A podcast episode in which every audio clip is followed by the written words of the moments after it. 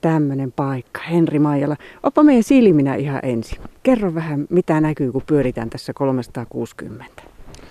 No nythän ollaan tässä tietysti tässä tieristeyksessä. Tietenkin näkyy ehkä valitettavan paljon, mutta jos tänne mettään katsoo, niin kyllähän se tuo mänty on tässä se pääasiallisin näkymä. Ja tässä kohtaa nyt näyttäisi olevan noin 50-vuotiaista männikköä. Kun selän taakse katsoo, niin siellä taitaa olla semmoinen 3-40-vuotias. Aika tiheä on selän takana.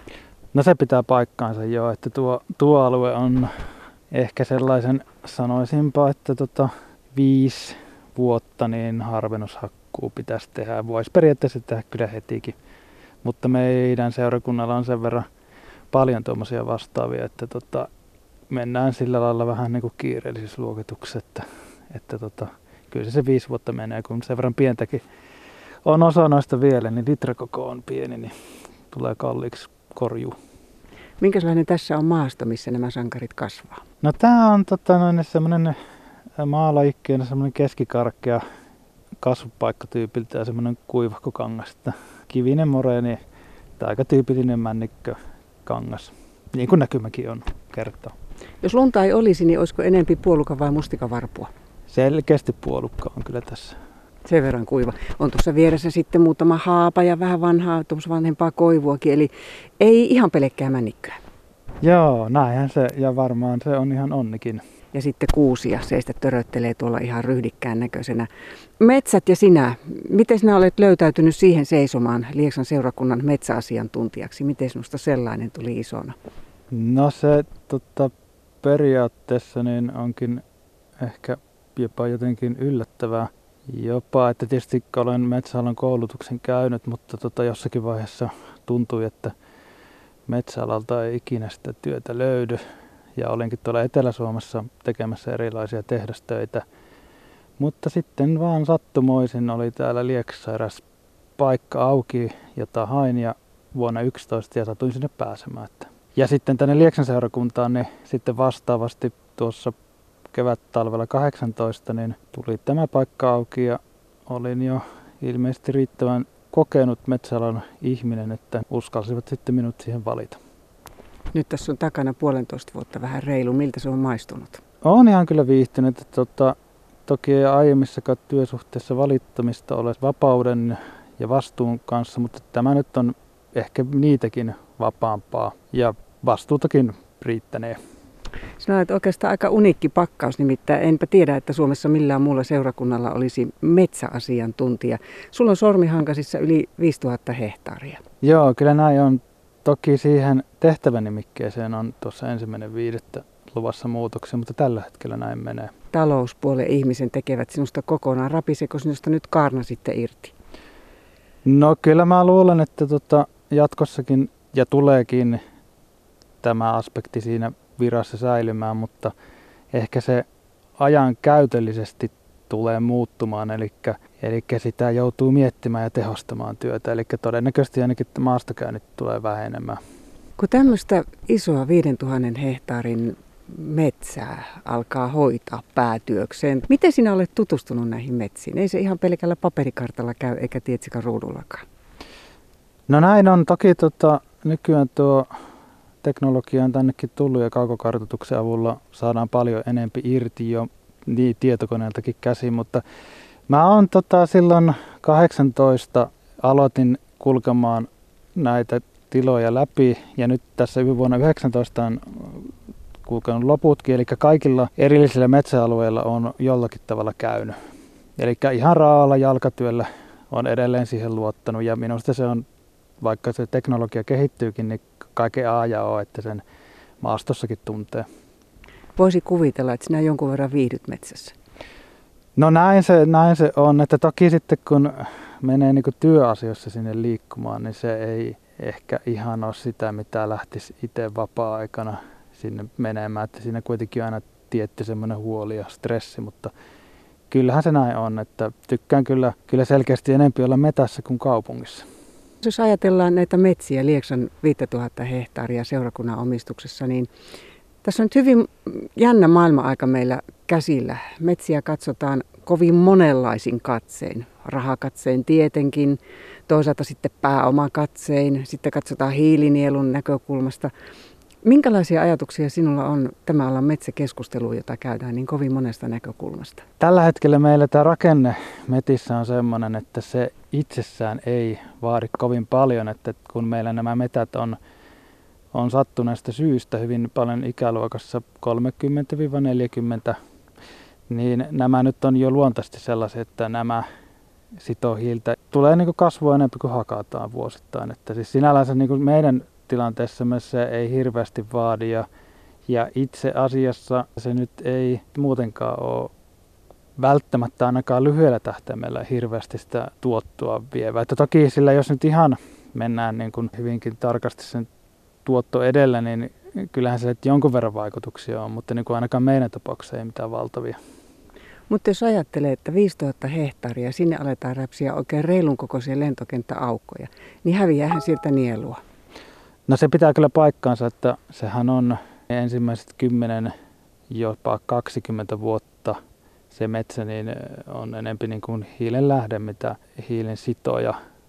Ja sitten tässä keskustelussahan nyt on ollut, ollut myös tuo maanmuokkauksen merkitys ja siinä on, mitä on itse ehkä hiukan pintapuolisti aihepiiriin tutustunut, niin hiukan ristiriitaisia tuloksia, mutta Luonnonvarakeskus nyt esimerkiksi tässä tota, julkaisi semmoisen kirjallisuuskatsauksen ja, ja siinä niin kun, kyllä muokkauksen merkitys kyllä nähtiin ihan tärkeänä, että, että, että sillä nyt ei sillä muokkauksella sitten nähtävästi kuitenkaan sitä metsän hiilen varastoa kauhean paljon tuhota, mutta puusta siitä joka tapauksessakin lähtee kaikki pois. Ja kyllähän se näin on, että 10-20 vuotta se on päästö pikemminkin kuin nielu. Tuossa ajeltiin tähän kohtaan, missä nyt tätä metsämaisemaa katsotaan ja aika jännä tuommoisen näkökulman pistit ihan niin kuin raami, että niin tosiaan, täällä paloi kirkko ja sitten tarvittiin aika reilu kukkaro, kun laitettiin nykyinen pystyyn ja se näkyy näissä metsissä yksi yhteen. Näin se juuri on. Näin. Tosin tässä nyt on, tämä nyt on sattumoisin hiukan vanhempaa osittain, mutta osa tässäkin näkymässä on tuota ikäluokkaa kyllä. Maailma muuttuu meidän ympärillä. Jos ajatellaan jonnekin vaikka vaikkapa nyt tästä kuusi vuotta taaksepäin, seitsemän vuotta taaksepäin, niin puhuttiin ihan eri maailmasta ja eri, erilaista metsän käytöstä ja silloin ei ollut ollenkaan siinä määrin meillä näky, näkyvissä sitä, että miten tuiki tärkeitä hiilinieluja meidän metsämme on. Eli aika monella suunnalla luultavasti joudutaan nyt reivaamaan metsänkäyttösuunnitelmia uusiksi. No näin se kyllä on, että kyllä tota, esimerkiksi Metsähallitushan on julkaissut semmoiset ilmastoystävälliset metsänhoito-ohjeet. Samoin olen yrittänyt tälle, tämän meidän seurakuntammekin metsätaloustoimenpiteissä niitä huomioida, että ei tarpeettomasti tehdä hiilipäästöjä. Toimenpiteillä pyritään varmistamaan sitä hiilen sidontaa. Mutta näin se on, että se, silloin kun meidänkin seurakunta vuonna 14 on, on metsäsuunnitelma hyväksytty, niin sen jälkeen on maailma muuttunut paljon. Mutta jos jotain viilausta, jotain säätöä siihen siihen saisit tehdä, voisit tehdä tai voitkin tehdä, niin minkä suuntaisia liikkuja siihen voisi ajatella? Kuusi vuotta, se on kuitenkin, maailma on muuttunut siinä välissä paljon. No kyllä, no esimerkiksi nyt ajatellaan tätä kunnostusojitusta, niin, niin ainakin sen suhteen, toki varmasti aikaisemminkin, niin, mutta, mutta varsinkin nykyään niin pitää aika harkiten siitä tehdä. Kun tuolla turpeessa kumminkin se on se hiili, hiiltä on paljon, paljon enemmän kuin Suomen metissä on sitoutuneena, niin niiden kanssa varsinkin rehevillä turvemailla saa olla varovainen, että, että tota, turhalla kunnostusojituksella saadaan helposti aikaan se, että sieltä se hiili, hiili tota, vapautuu ilmakehään. Ja sitten tota, noin, niin no, se, mikä oikeastaan ei ole mihinkään muuttunut, niin meidän Lieksan seurakunta esimerkiksi tämä puuston, jos ajatellaan sitä, että kun on tämmöisiä nopeasti palautuvia metsätaloustuotteita, niin niin, niin järeäksi kasvattamalla metsää, niin saadaan varmemmin suhteessa enemmän sahatavaraa ja sehän on silloin keskimäärin hiukan kauemmin poissa kierrosta. Toki ei aina sekään niin monta vuotta, mutta joskushan se voi olla jopa ihan satoja vuosiakin. Että. Ja sitten tota, jos nyt ajattelee tätä, tätä ympäristöä, missä nyt seisotaan, niin mulla on ollut semmoinen ajatus, että noudatetaan Tapion harvennusmalleja, mutta se, se olisi kuitenkin sitten pikkasen tiheämpää, vaikka sillä toisaalta sitten vähän tulee sitä ristivetoa, että se tukkisaanto, siinä voidaan hiukan hävitä. Mutta sitten tämä on aina näitä kompromisseja täynnä, että sitten toisaalta se karikikerästä nosto ja juurethan sitoo myöskin sitä hiiltä tuonne maaperään, koska maaperä on se kaikkein tärkein minun mielestäni tässä metässä sen hiilensidonnan kannalta, että muistaakseni kaksi kolmasosa siitä metän sitomasta hiilestä näillä kivenäismailla niin on, on maaperässä ja yksi kolmasosa vaan noissa pystypuissa. Että, että sillä on sillä lailla ratkaiseva merkitys ja siksi, se, siksi vähän on tuommoista pikkasen tiheämpää, tiheämpää ajatellut, vaikka se tosiaan sitä tukkisaantoa voi tulevaisuudessa vähentää. Miten ajattelet, kun tänä päivänä keskustelu on kääntymässä lajin verran enemmän tuonne maan pinnan alle, ja me tiedämme ilmeisesti aika paljon vähemmän kuin mitä pitäisi jo tietää siitä, mitä kaikkea tuolla tapahtuu juuristossa ja, ja koko tällaisen metsäekosysteemin kannalta. Eli me näemme vähän niin kuin sienestä sen lakin, nämä puurungot, mm. ja siellä alla, siellä oikeastaan onkin se itse juttu. No kyllä näin on, ja kuten totesin, niin esimerkiksi tuohon maanmokkaukseen liittyen, niin siinäkin nähtävästi on hiukan tutkijoiden keskuudessa semmoista ristivetoa, että tulemme varmaan tähän hiileen sidontaan liittyen varsinkin niin tulevaisuudessa näkemään mielenkiintoisia tutkimustuloksia. Mutta valitettavan vähän kyllä tiedetään. Näin minä oletan, että, että ehkä ei, emme tiedä vielä kaikkea, mitä pitäisi. No entäs sitten suojelumetsät? Lieksan seurakunnallakin on niin monenlaisia metsäkohteita. On myös suojeltuja paikkoja. No joo, joo meillä on tota, semmoinen 214 hehtaaria suojelualuetta. Vuonna 1994 oli ensimmäinen aalto jolloin tota, kansallisen soiden suojeluohjelman kautta niin suojeltiin semmoinen 150 hehtaaria suoaluetta, aapo- ja keidossoita.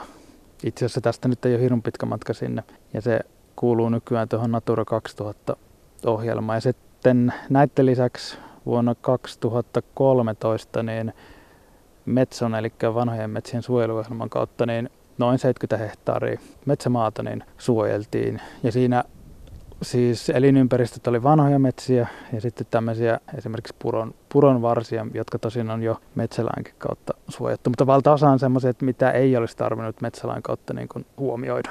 No sitten kun mietitään metsiä ja tavallaan niin kuin sitä, että mikä niiden merkitys on seurakunnan kukkarossa, niin miten sinä ajattelet tänä päivänä Lieksan 5000 hehtaaria metsiä ja seurakunnan kukkaro? No Kyllähän niillä merkitystä on tietenkin, mutta jos tätä meidänkin seurakuntaa miettii, jossa on metsäosuus, metsäomaisuutta on paljon, niin ja katsoo niin vuoden 18 tilinpäätöstietoja, niin netto, tai siis tuloista vain 15 prosenttia tuli metsätaloudesta.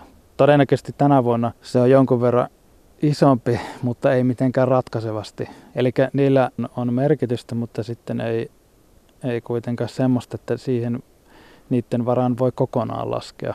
Ja sitten niin kuin, tietysti seurakuntakohtaisesti on hirveän paljon eroja, että tälle seurakunnalle on ominaista se, että metsäomaisuutta on, on suhteellisen paljon, mutta sitten tavallaan sen peruja, että tämä Lieksan kunta ja sitä kautta myös seurakunta on aika iso, niin tässä on aika monen rakennuskanta. Niin sitten kun näitä peilaa näitä metsätalouden nettotuottoja, niin meillä nyt ehkä se voisi olla niin, että kiinteistötoimen kulut voitaisiin näillä tuloilla kattaa, mutta sitten kestävästi. Mutta sitten, että jos haluttaisiin niin, että myös poistot, jotka yleensä pääasiallisesti aiheutuu rakennuksesta, toki siinä voi jonkun verran konekantaakin olla, niin kestävästi siten, että pystyttäisiin huomioida varsinkin myös luontoarvot, eli sosiaaliset, ekologiset ja myös nämä ilmastonäkökulmat, niin kestävästi edes niitä ei voi kattaa. Eli se jollain muulla tavalla pitää rahoittaa tai sitten seurakunnallista toimintaa järjestää esimerkiksi vapaaehtoisuuteen pohjautuen, että, että, niin kuin, että merkitystä on, merkitys on iso, mutta jos halutaan varsinkin kunnioittaa myös muita arvoja kuin raha-arvoa, niin silloin, silloin ei tämä voi olla ainut ratkaisu.